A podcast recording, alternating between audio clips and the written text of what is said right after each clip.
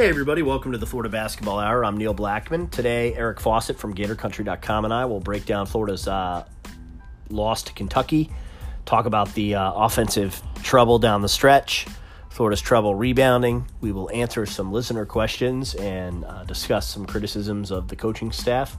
And then we'll preview uh, Florida's contest at Auburn. Uh, Bruce Pearl, uh, no stranger to Gator fans and uh, a very tough place to play the last couple of years with uh, Pearl doing a nice job uh, on the plains, making that basketball program uh, probably the most relevant it's been in, in, in, at least my lifetime, which spans uh, 30 plus years.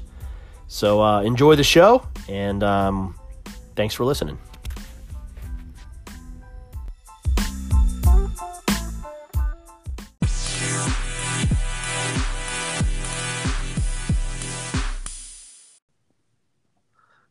Welcome back, everybody, uh, to the Florida Basketball Hour with Eric Fawcett, GatorCountry.com. It's his birthday, so we are going to start with uh, a topic he wanted to bring up um, in the wake of Florida's uh, 65-54 loss to now number five, Kentucky. And um, we'll just let uh, Eric get going, and, and happy birthday to him. All right, thank you very much. Okay, Neil, I want you to give me a one-word reaction to the take I'm going to deliver, and I'm just going to see what you uh, what you have to say. Um, then we'll talk a little bit more about that after. Um, here's my take. I think that Noah Locke is going to finish his time in Florida as the leader in points for the Orange and Blue. What is your reaction to that? Maybe.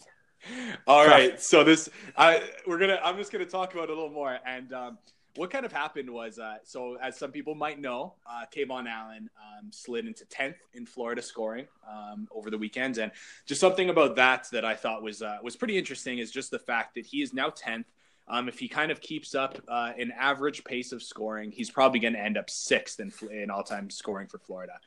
And the thing about that is I was just kind of thinking to myself um, hey, like KeVaughn Allen has never really had an elite offensive season, and really he's had, you know, just had a really rough offensive season, and uh, but it's still going to end up sixth. So I started to look at it, and uh, and I was trying to think to myself. Uh, I was looking at uh, at Noah Locke's kind of numbers, and I thought, hey, if he's a four year player, I think he might uh, he might finish here as uh, as the all time leading scorer at Florida. So what I want you to do now is I'm going to I'm going to give some numbers, and what I want you to do is if I've ever being if I'm ever kind of being way too optimistic, or if I'm saying something that you think is just uh, totally kind of like, hey Eric, that's that's too much. Um, I want you to interrupt and I want you to interrupt and stop me. So this is this is where we're at right now. Um, he's a lot. He's averaging 11.4 points per game this season, um, but he's averaging 15 points in conference play. So if I were to say um, Florida plays 33 games this year. They play 12 more games, and he has 15 more points per game. Um, he'll have 394 points on the on the for this season. Does that sound all right to you? Do you think that you know keeping 15 points a game going forward? Do you think he'll keep that up? I think he'll be close to it. He'll be close. So then, let's say next year, um, Florida's let's let's say next year, knowing that he scores 15 points a game in conference this year, he takes a little bit of a dip you know, doesn't have a big sophomore season, but he averages 14.1 points per game per season. Does that sound? That's not too optimistic. Does is that? I think that's reasonable. All right. Now let's say in uh, in year three he kind of keeps the same three point shooting he's had because I'm not sure how much more he can get better, but he gets better from the two uh, in two point range. Because um, for those of you who don't know, he is currently like shooting like 33 percent from two. He's which is you know quite bad. That is uh, not a good number. Let let's say that gets uh, that gets a little bit better, and he averages 16.5 points per game as a junior. Takes a little bit of a step. Do you still think that's a little bit reasonable? Yeah, that's reasonable. And then let's say so 16.5 points as a, as a junior, and let's just say he gets just a hair better uh, if if he stays four years of Florida and averages 17.5 points a game for for the Gators. Yeah, I mean, I don't know. I think that might be high, but but uh, you know, I guess if, if he can get 16 and a half as a junior, then maybe he can get 16 and a half as a senior. Right? All right. So if he did that and Florida played 34 games per season, which obviously says that they're going to have a little bit of that's assuming a little bit of postseason success. Actually, and I also said that with those numbers I ran, they would only have 33 games this season because I don't, you know, I'm not sure what postseason they'll be playing in, but Um, so, anyways, but with all those numbers that would put him at 2,092 points, which would be two points higher than Ronnie Williams, who currently has the record. So, like you said, I do think it's definitely a maybe. But um, like I said, I don't think any of those numbers are, you know, astronomically that uh, crazy. That's not him going for Player of the Year or first team All American. That's just him kind of taking mild steps. And uh, the other thing I was thinking too is uh, just something like we've talked about on the podcast. Uh, just the fact that he is uh, he's putting up kind of 15 points per game in, in, conference on a team that is you know the second slowest you know team in the country in terms of possessions. Um, a team that just doesn't run very much and doesn't put up that many shots. So yeah. if Florida did just, uh, uh, it, you know, if he kept his same efficiency numbers from this year identically, but Florida plays, um, you know, plays a deal faster next year, he'll just probably put up, uh, you know, two points per game more just based on Florida's pace.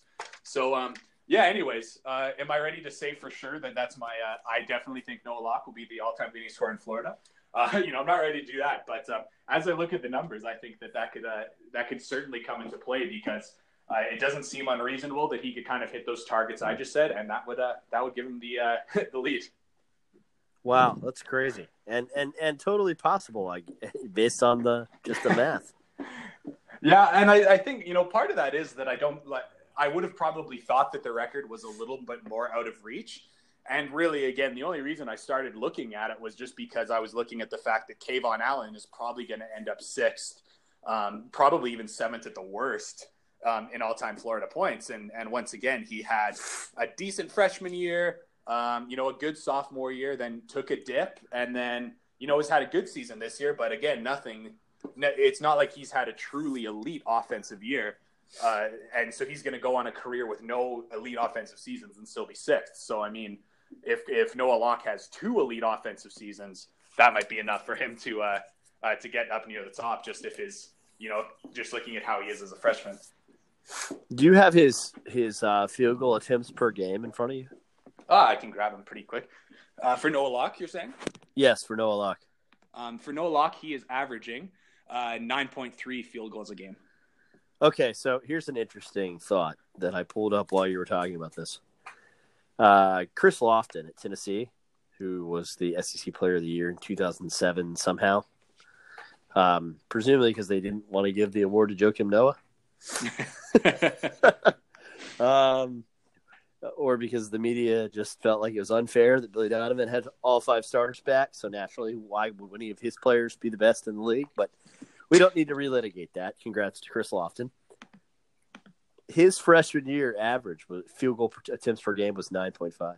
Oh wow! He went he went up to twelve point four as a sophomore, peaked at thirteen point eight as a junior when he won SEC Player of the Year, and then as a senior year, his senior year, um, on a team that that made a really deep NCAA tournament run, as we all remember.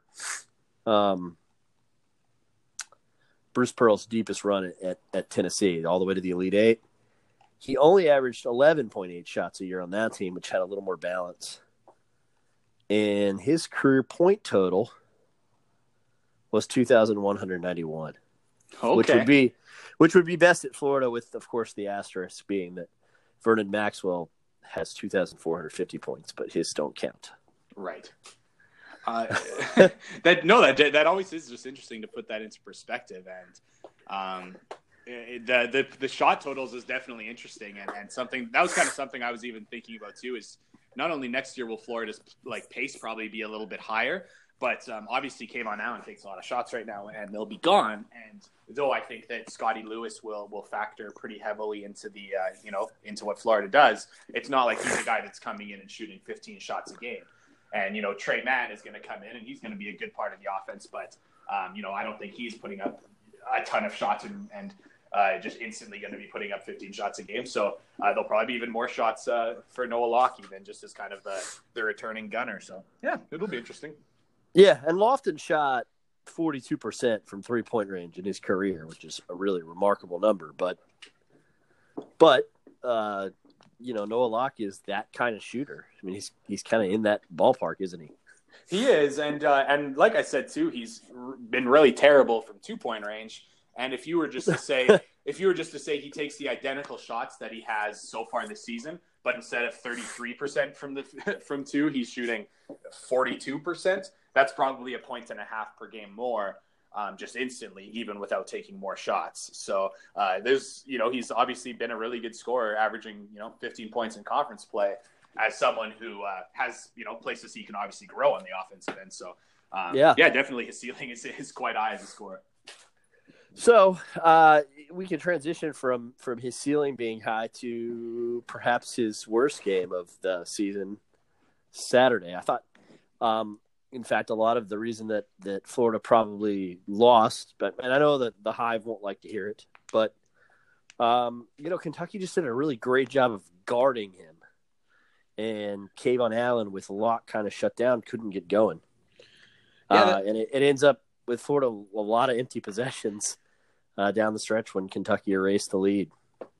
Yeah, I thought he really he really was kind of challenged with the length that Kentucky had, and that's kind of one thing about Locke is that he's not an elite athlete and he's not um, he's not that big. So uh, I thought that even when when Tyler Herro was on the floor, he gave him a lot of issues, and uh, getting him uh, when if they ever switched or anything like that, it was you know he's he's getting guarded by Ashton Hagans, who we know is elite, or even Immanuel Quickley, who has pretty good size, and um, you know, Jemarl Baker has pretty, you know, he's bigger than bigger than Locke, so he just never really got freed up, and uh, obviously he kind of hit that one three in transition where he he kind of found some space there, um, but generally, yeah. Uh, Locke has been one of the most potent offensive players, and and Kentucky bottled him up, and then like, like you said, that kind of caused uh, caused Florida to stumble a little bit. And um, going back to his uh, his kind of ability to finish inside. You know, that was I think he, you know he was over five from from two in that game. Uh, so that really hurts when uh, when Kentucky just was really just challenging. You know, running him off the three point line, challenging him, just scoring the paint, and obviously he's not a lead in that area. Yeah, the Gators had had a bunch of, of driving lanes that, that were open because Kentucky had extended their defense and kind of conceded that if Florida could finish at the basket, you know, they'd have a better day. And uh, it wasn't just Noah Locke that, that struggled to, to finish inside, was it? I mean, KeVaughn Allen got in there and, and, had some trouble, and, and you get in that situation, and your, your your two leading scorers go seven of twenty seven from from the floor. Right. Yeah, and uh, Deaundrae Ballard, who um, yeah, has not been able to to put it together a lot of uh, good basketball recently. Unfortunately, he had a couple tough ones inside, which led him to to then take some some tougher jump shots where I think he was a little bit hesitant to take it inside. And and Andrew Nembhard, uh, obviously he has had some some struggles to score inside at times. He had some nice layups, but uh, but missed some you'd like to see uh, see him pot. And uh, obviously Kevarrius Hayes fumbled a few and uh, in some really difficult matchups. So um, I just pulled it up while I was talking, and yeah, they were you know 38.6% from two, and uh, you kind of want to hover more at like 48%, like Kentucky was shooting from two, uh, because obviously you're those are usually the more efficient shots. So if you shoot you know 38.6% from two and you shoot 26.3% from three, uh, you're probably not going to win a lot of basketball games. Gators were nine of 33 from the field in the second half, and and I I tweeted uh, shortly after the game and, and was roundly greeted by a barrage of, of tweets telling me all the things I don't know about basketball. That that I felt like Florida had kind of squandered their opportunity to win the game in the first seven minutes of the second half when uh, they dominated Kentucky on the glass, had some transition opportunities, and really just couldn't put the ball in the basket and stretch their lead. No, yeah, that was that was obviously really the uh, really the time that it kind of slipped was there was I forget how many in a row that they missed, but there was it seemed like there was five or six possessions in a row where it was um, throw up a prayer with two seconds on the shot clock because Florida just hadn't done much. And I think a lot of that was uh, was due to the fact that they didn't seem to be running sets. It was a little bit more back to the motion. And this kind of goes back to when we talked about motion offense one time, and, and you talked about how, how Kentucky runs motion. And uh, uh, the thing about Florida trying to play motion against Kentucky is I'm pretty sure Kentucky had a better athlete at every single position on the floor. So right. this motion offense that kind of requires, hey, you get a slight advantage with the dribble, help comes, you dish it out to the open man, they attack a closeout, get a bigger advantage. Uh, help comes and then it's either pass it to a guy for a layup or a three. I mean, that's how motion offense works. But the thing is, when Florida's giving up athleticism at every single position, they couldn't get that initial advantage. They couldn't get that initial dribble penetration. so they couldn't get kind of drive and kick opportunities. So instead, it was you know contested 27 footer and uh, just deflating, deflating possessions that obviously turned into long rebounds and runouts for Kentucky, or just uh, uh, just these shots that, that killed any momentum the Gators had on their uh, kind of on their home floor, just because it was uh, such uninspired looking offense. But um, I think, like you said, when I mean when you're when you're up 11 after uh, you know in the second half, uh, you should win a lot of games, and, and obviously Florida ended up losing by 11, which just kind of showed how much they let that one slip. So a critic might say if Florida was using its motion offense during a chance, it was getting lots of defensive stops, and that offense wasn't working. You know, a, a reasonable question from a critic would be why didn't Florida start running more sets?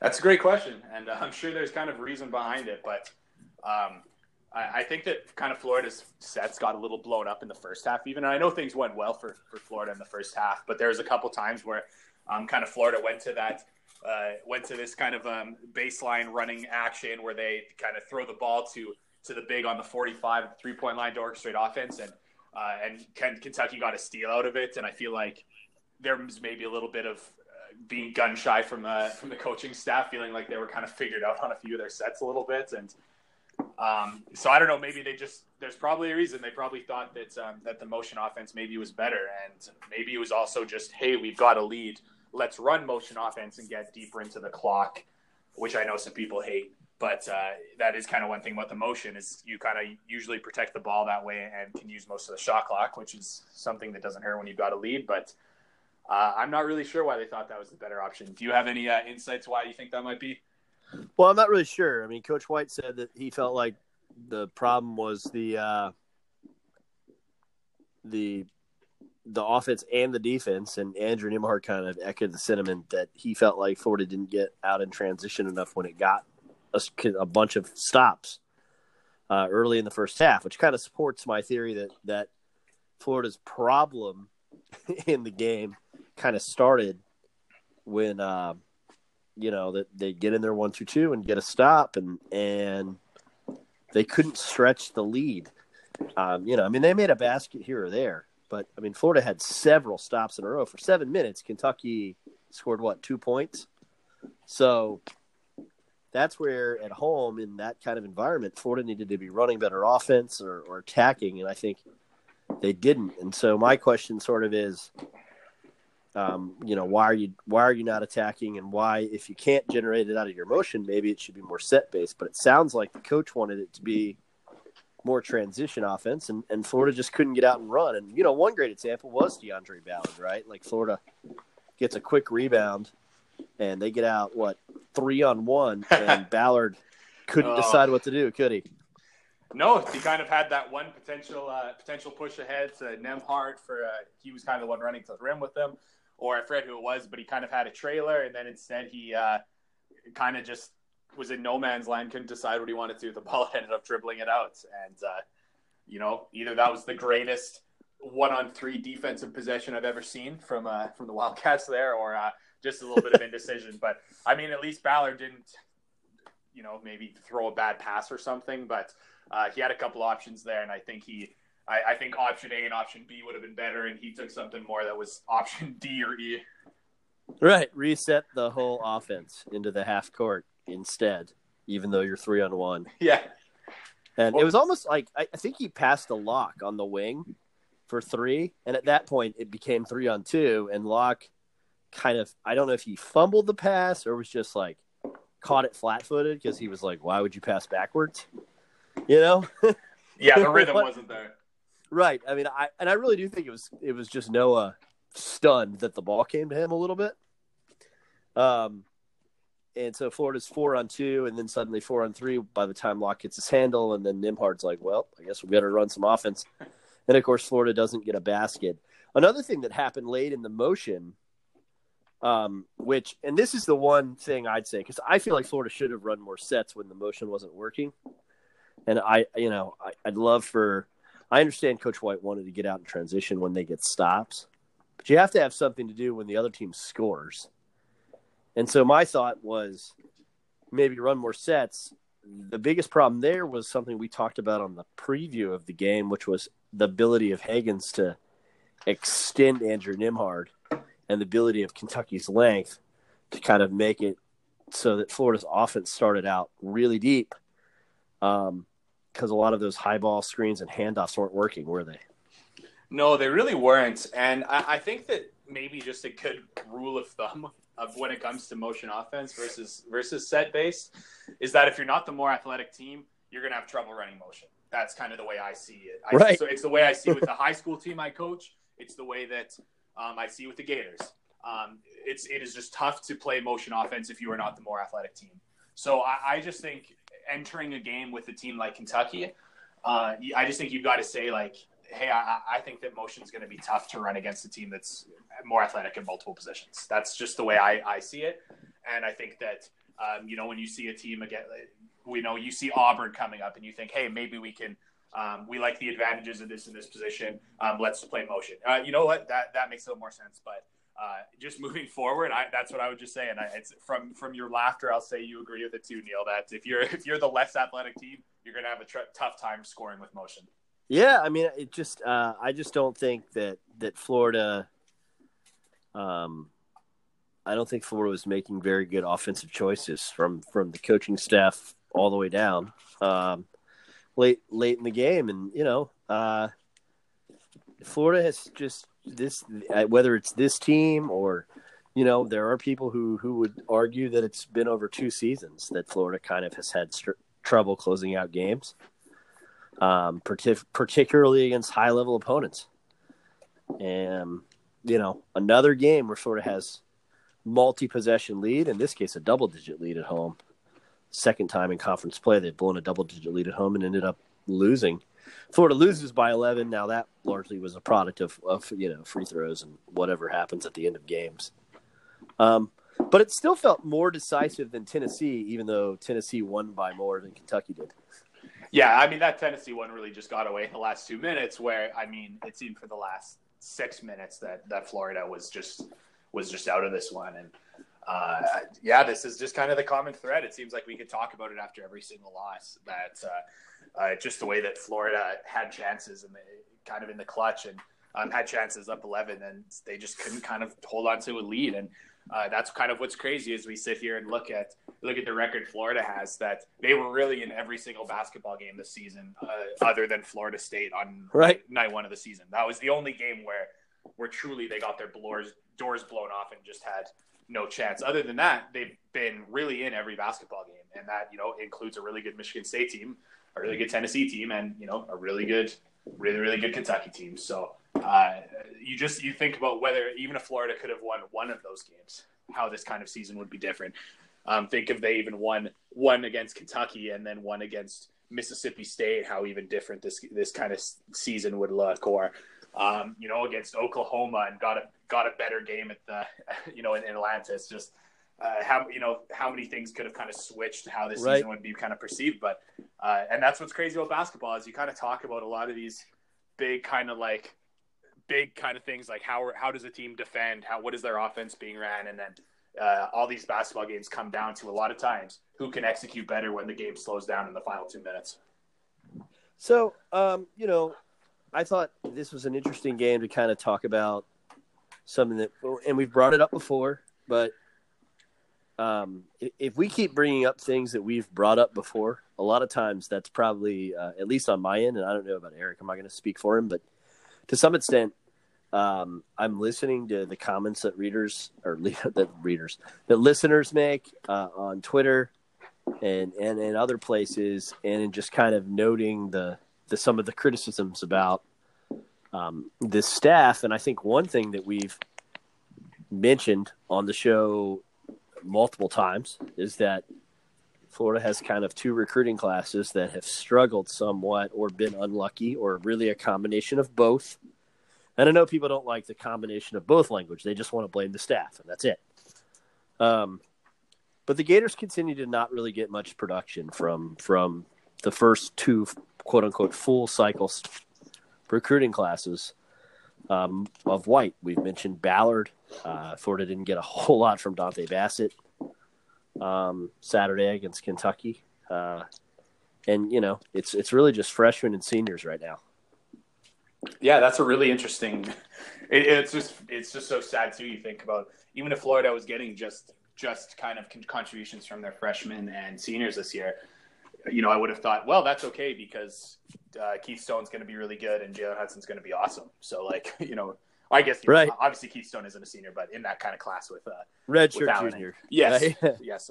Um, so I kind of would have thought, hey, that that's all right, and um, it is really interesting because it seemed like when Florida had had their class with with Stokes and Johnson and Okauru and Ballard, that kind of seemed like a really kind of perfect class to me because uh, when you look at the teams that win in college basketball, a lot of times it is those.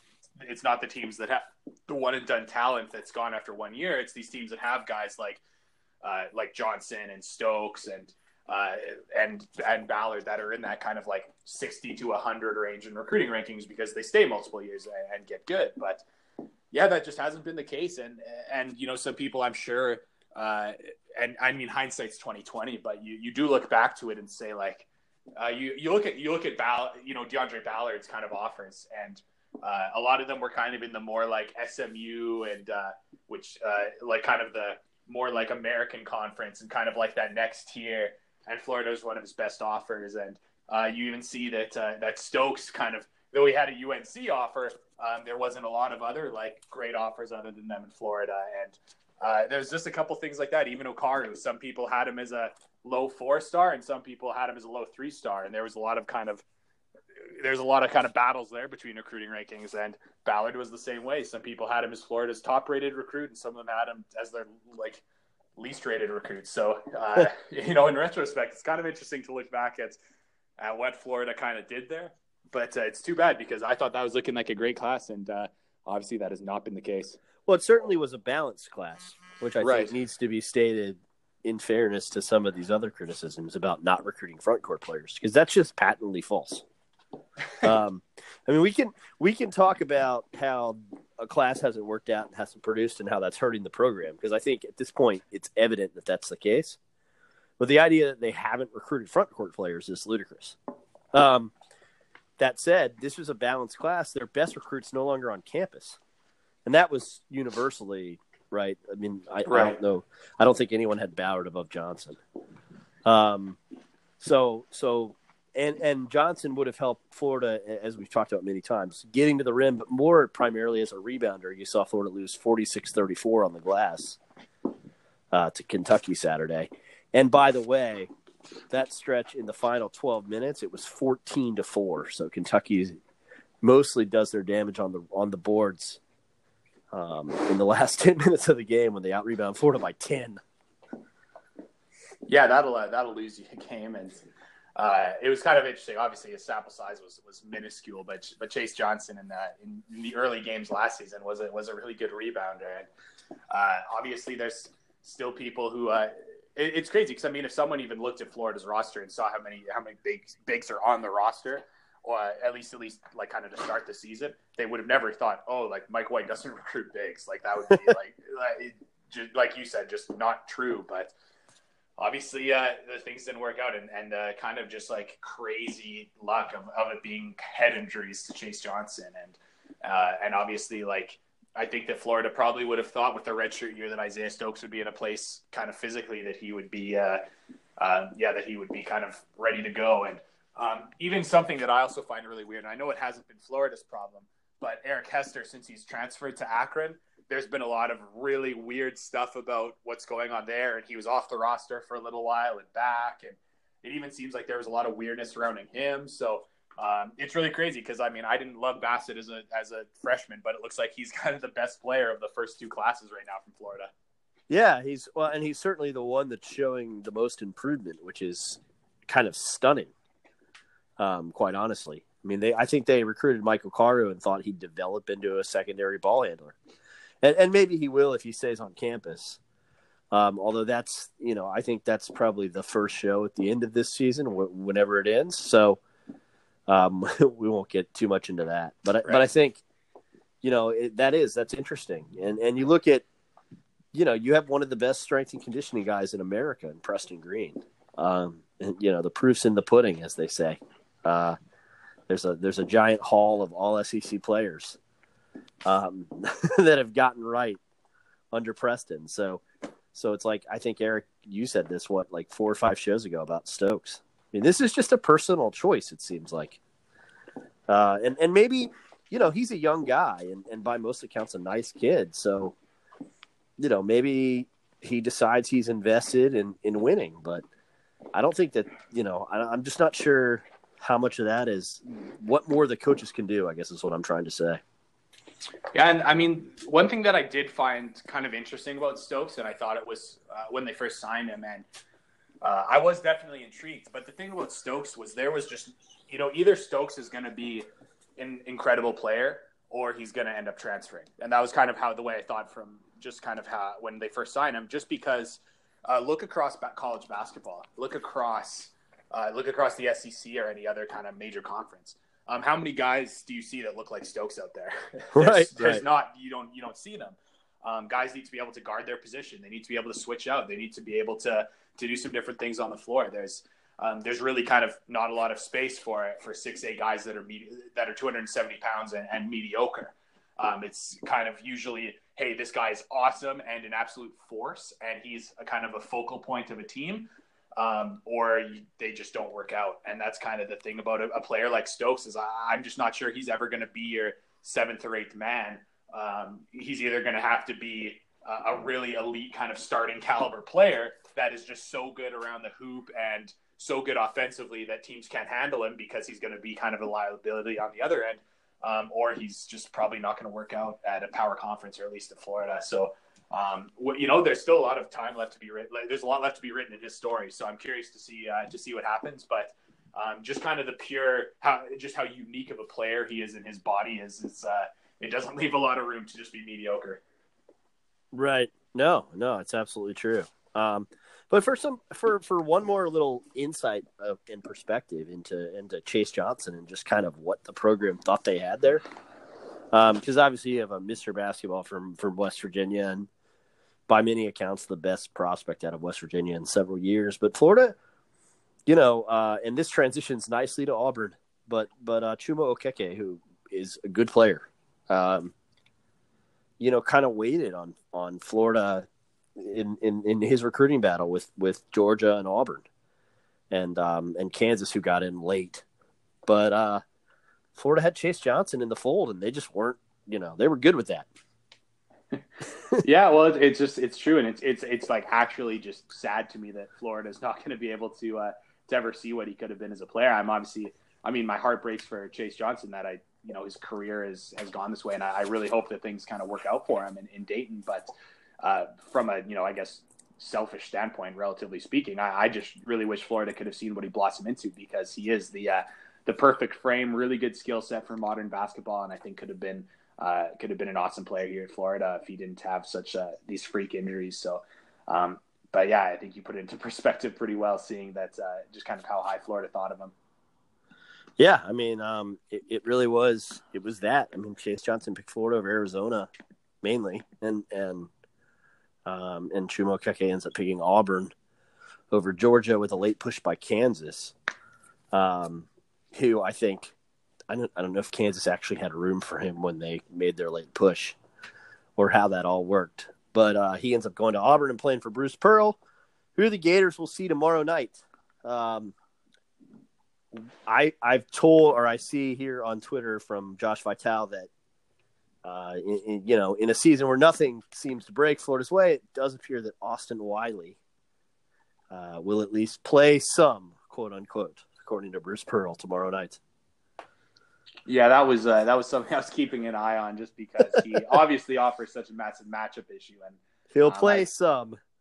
Right, and that might be enough. Uh, that's the problem, and I think that's probably the way that uh, that Bruce Pearl sees it, and maybe even Austin Wiley. Just uh, uh, you know, it's one thing if you're you, you know if you're um, for example, I mean, they play LSU after Florida, so maybe it's like, hey, do you, uh, Austin Wiley, do you want to go battle like you know Naz Reid and uh, and Emmett Williams and some of those kind of athletes and uh, uh, Kavell Bigby-Williams. Do you want to you know play that, or do you want to just play you know a couple minutes against um, you know Dontay Bassett off the bench or something like? Um, I could see why coming back for a bit against Florida is a pretty good idea for him, but um, that's definitely going to swing things um, in a lot of different. Uh, it could really uh, swing things in Auburn's favor for sure. if he does end up playing and is effective. But I definitely think kind of the first thing you've got to you've got to look at with Auburn is that backcourt with Jared Harper and Bryce Brown. Um, I just think they're both just absolutely electric, and I think that like uh, Jared Harper is such an elite passer, and um, obviously Bryce Brown can really stroke it from three point line, and, and Harper can as well, and and they're just yeah, just a very electric backcourt, and uh, once again, um, talk, going back to our previous conversation and the conversation we've had lots of times. Uh, a lot of these games kind of come down to who's going to be able to to score in the clutch and who's going to be able to execute in the clutch. And if this game is is tied with with 45 seconds left, um, I think the team with Jared Harper and Bryce Brown is probably better set up to win. yeah, I think that's a safe take. Um, and and you know the other thing is that they've got four guards that they trust. Because um, because you know they, I think Brown and Harper get the lion's share of the attention, and, and that's right. Uh, and they both play over 30 minutes a game. When I say they have four guards they trust, you know, he rotates nine already. In Pearl last year, which is what he wants to do, by the way. His best Tennessee teams did that, right? But like at Auburn, it's been seven or eight at most until now. Um, he said, We're going to play 10. We've never played 10 before. If Wiley plays tomorrow night, we'll rotate 10. Um, so Florida's going to have just played the most physical game of the season, and they're going to go on the road two nights later and play seven, right? Mm. Um, against a team that's rotating nine or 10. And Malik Dunbar and Samir Doughty are guys that, that play 20 minutes a game for, for Bruce Pearl. And, and in particular, Malik Dunbar um, is a senior that, you know, his turnovers per game, 0.9, uh, which is a pretty nice thing to bring off the bench as a secondary ball handler, right?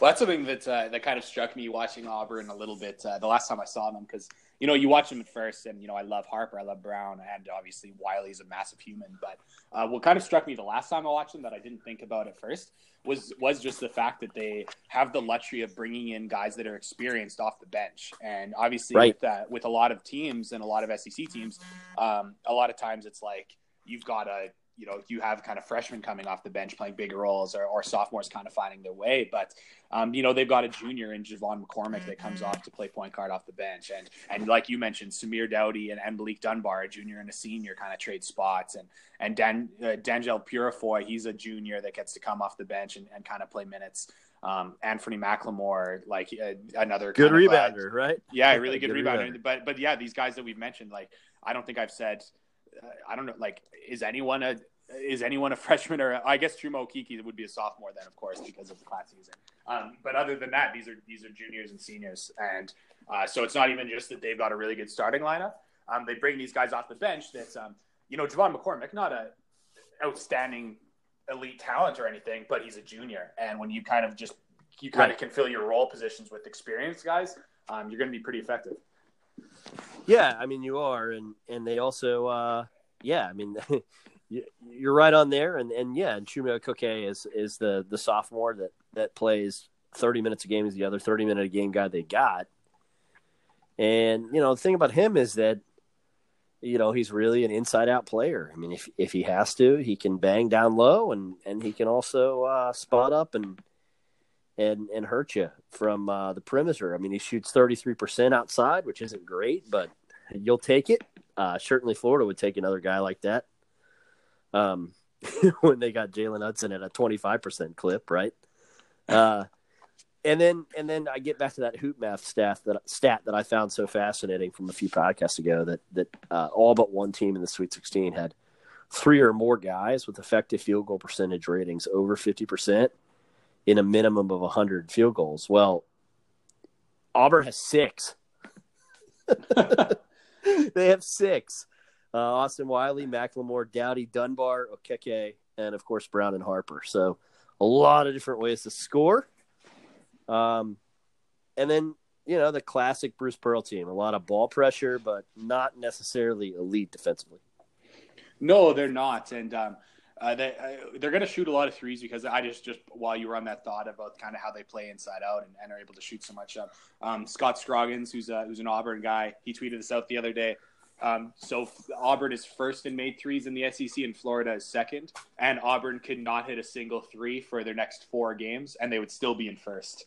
And uh, when you think about how many, you know, kind of threes Florida shoots, um, and the fact that Auburn just makes even, you know, that much more than them, right? Pretty crazy. Right, right. But, but yeah, defensively, um, it's it's kind of really interesting because they're uh, they gamble and uh, they make it really interesting defensively because sometimes they have these really good defensive games at least kind of by the numbers, um, but then other times they can be pretty porous and uh, they uh, they really try to try to pressure you and get steals, which I do think is kind of uh, something that's in Florida's favor because a team like Auburn that relies on generating generating turnovers is probably going to have you know a rough time against Florida, who takes care of the ball. Um, but other than that, uh, there is kind of the the inherent issue of of Jared Harper is a really small guard, and um, you know they do kind of uh, have these kind of kind of smaller guys in the front line, at least in terms of length. That teams have been able to score a little bit, uh, uh, kind of around them, not being able to. Uh, be contested by much length, but uh, they yeah the way that they uh, the way that they Auburn forces turnovers, um, kind of gambles for turnovers. I'm curious to see what they'll do against Florida, who doesn't turn the ball over very much. Yeah, the Gators uh, still fourth in the country. They they went from first to fourth um, after the Kentucky game in in forcing uh, opponents turnovers. Um, so the Gators do turn people over at a rate better than most everybody in America. Um, but what they're what are they? They're I don't know what they are. They're in the top 100 in limiting turnovers. So right. pretty good at taking care of the ball. I didn't look at the uh, number. I should have stayed on the page. Um, but but yeah, I mean, it, it, look, Mike's been able to beat Bruce Pearl with bad talent, and he's been able to beat him with good talent. And part of the reason is that Florida's had good point guard play under under White, and they've limited turnovers, which is what Auburn feast on defensively. And then Mike's teams defend well, so it ends up not being the worst matchup for Florida. The problem is, if Wiley goes, this would be the first time that Florida's played Auburn with all these guard pieces, but also kind of that post that can kill you. Right, and um, uh, one thing too about the way that they defend with all those front court pieces is, is the way that they block shots too. And and one thing that's really interesting is how uh, how Auburn kind of you know you think about the way that they kind of protect the rim, and you're probably thinking Austin Wiley, but and obviously he can block shots really well. But uh, Chuma Okeke and Anthony McLemore and Malik Dunbar, these are all guys that um, that really protect the rim, um, kind of playing small, but um, uh, another thing, just as I look at them, uh, once again, those same guys that are not massive players, but Chuma Okeke is, you know, shooting 61% from two, Anthony McLemore, 61.4, um, Malik Dunbar, 60% from two, and then, uh, you know, Austin Wiley's at 59%. So uh, they really do have all these guys that can really, uh, really play you inside. And, and, though you might look at them in a lineup and, and, not think, you know, they're not as massive as Kentucky's front court, um, but they're a lot more efficient scoring inside even. So uh, you know the Gators again um, have been been really. Matt uh, Zemek did a nice had a nice stat that that Florida uh, in thirty if games were thirty five minutes, Florida would have two losses. oh, that's that is a clever stat he brought up and a very painful one as well. Yeah, uh, and and he writes that that Florida Florida rarely plays the top the full forty. They run out of steam they stop displaying patience offensively, and they ultimately are overwhelmed and lose by a narrow margin. Um, Florida doesn't get blown out. They're regularly in the hunt against elite teams. They can't close the deal though, and that won't change on the plains, uh, which kind of leads to, I think, a nice transition for for the um, the uh, listener question that we're going to feature today, which is Ryan Ball, who asked, um, what does Florida have to do to make the NCAA tournament? Let's say Florida finishes 18 and 13, which would include then a big win over LSU at home. Where would that put us? Would Florida have to win the SEC tournament, or would they just need to get a few wins and hope all the favorites win their conference tournaments? Hmm, 18 and 13. Um, I would have to think that. I mean, obviously, cheering for for some of these mid majors to to win their tournaments would be. Uh, would be pretty big. I mean, I think Lipscomb could get a could get in that large bid. I think that Buffalo could get in that large bid. There's lots of other uh, lots of other bid majors that'll kind of be in the mix for those as well, and and Wofford and and Murray State and. Um, you know, do you want if, if all of those teams were to lose their conference tournaments and get at large bids? I do think that that would be uh, that might be the end of Florida's chances. So, um, you know, 18 to 13, if they were to maybe win, you know, two games in the SEC tournaments before before losing, um, I think that that could be uh, oh, that could maybe be enough. It's it's still tough to say right now, and I'm really not a bracketology expert that's looking at this a ton, but uh, kind of historically, I would say uh, looking at that and just looking at the way that, that Florida really wouldn't have a ton of bad losses. And I know that their quadrant one record would look really poor with tons of losses. Uh, I think they might be able to find their way into a play in game. Um, what I'm really interested to see as well um, is, you know, Florida's done well in the net rankings. And I do wonder if in the first year of the net rankings, how much they'd want to really challenge themselves by not putting in a team who does really well in there. So if Florida was kind of in the mix to be you know, far and away the highest team in the net that maybe wouldn't make the tournament. I don't know if they'd want to uh, just skip out on that and kind of show that they don't have a lot of trust in their own metrics. So, uh, yeah, yeah, I, I but I, I'm not really sure. That's a that's a great question. What do you think, Neil? Uh, I think 18 and 13 with one win would be enough. I really do. I think I think the SEC is valued. 18 and 13 would make you 10 and 8 in, in a Power Six that's that's valued pretty highly. I think. Um, and I know the SEC didn't have the greatest year out of conference, um, but I but I also think you know you, you have yet another soft bubble. Um, not a ton of mid-major candidates that are like huge candidates to steal at large bids. You mentioned Lipscomb. I think they would certainly merit discussion. I think Loyola Chicago has challenged themselves in the non-conference and might merit discussion, um, especially because the committee knows that roster, right? Mm. Um, but beyond a couple teams, it, it, doesn't frighten me. You know, we'll get uh, Chris, who we had on earlier, back on the show at some point to talk about it a little closer, if it's relevant for Florida or not. Um, but I think you know if Florida has a winning record in league play, then I imagine they'd get in. Now, one way to make sure you get a winning record would be to go and win at Auburn. Because um, believe it or not, Florida has four of their next five on the road, but then you know, at least relative to the rest of the schedule, it softens at the end other than senior day against LSU. Yeah, well, I mean, you'd think that. Uh, I mean, you'd hope that that Missouri at home would be a uh, um, would be like a, a pretty good, um, right? pretty good game for Florida, and you think that Vanderbilt, of course, even though Florida has kind of uh, has kind of struggled there, you'd think that that would be, uh, you know, Vanderbilt isn't great, and then you've obviously got Georgia, who uh, Florida shouldn't have a you know a big problem with. So hopefully you get a little bit of momentum there going into that final LSU Kentucky. So uh, there there's still kind of you know there's there's avenues for Florida to to yeah to get this one uh, uh ten and eight like you said and um, that yeah now that, now that you mentioned that you know I'm maybe a little more hopeful. So uh, Jason Kessler, um, we'll we'll just close with him because he's got a quote from Mike White today, which is uh, got the hive going and and I, I wanted to see if you think it's it's anything. Mike White, we are who we are offensively. If we don't hit jump shots, it's hard for us to score. Now, let's say the the the people that want to fire Mike White now, as in tomorrow or the end of the year or next week or after Florida loses to Auburn, they would all say, "Well, that's Mike White's fault that they, they if they they have to hit jump shots to win." What say you? Um, uh, I, this kind of goes back to something I've said a couple times that that I do think a lot of individual kind of player development is not entirely on the coaching staff, um, and I think I kind of look at it and say like, uh, once again, uh, KeVaughn Allen not elite at getting to the hoop. Uh, Andrew Nembhard is a freshman, not elite at getting to the hoop. Uh, obviously, we talked about Noah Locke, not great at getting to the hoop. Uh, Florida just doesn't really have these guys that can create off the dribble and get into the paint. So um, a lot of people would say like, well, Mike White's got to you know still figure that out. That's what the coach does, and and um, I will say you know I, I, that is that is true to some extent, but and obviously people who say that you know Florida or Mike White built this roster, um, obviously that that is true, but um, at this point of the season.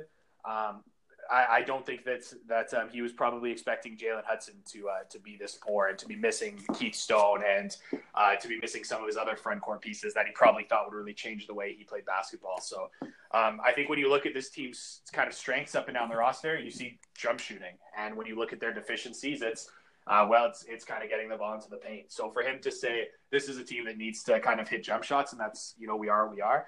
Um, I, I, think that that's that's probably accurate, and um, I think that that doesn't uh, that doesn't kind of concern me in in any way that uh, that makes me think any less of Mike White. right. I, I, feel like it's an honest answer about right his, his, current roster. Right. Like I mean, I get it. Yeah, he built the roster.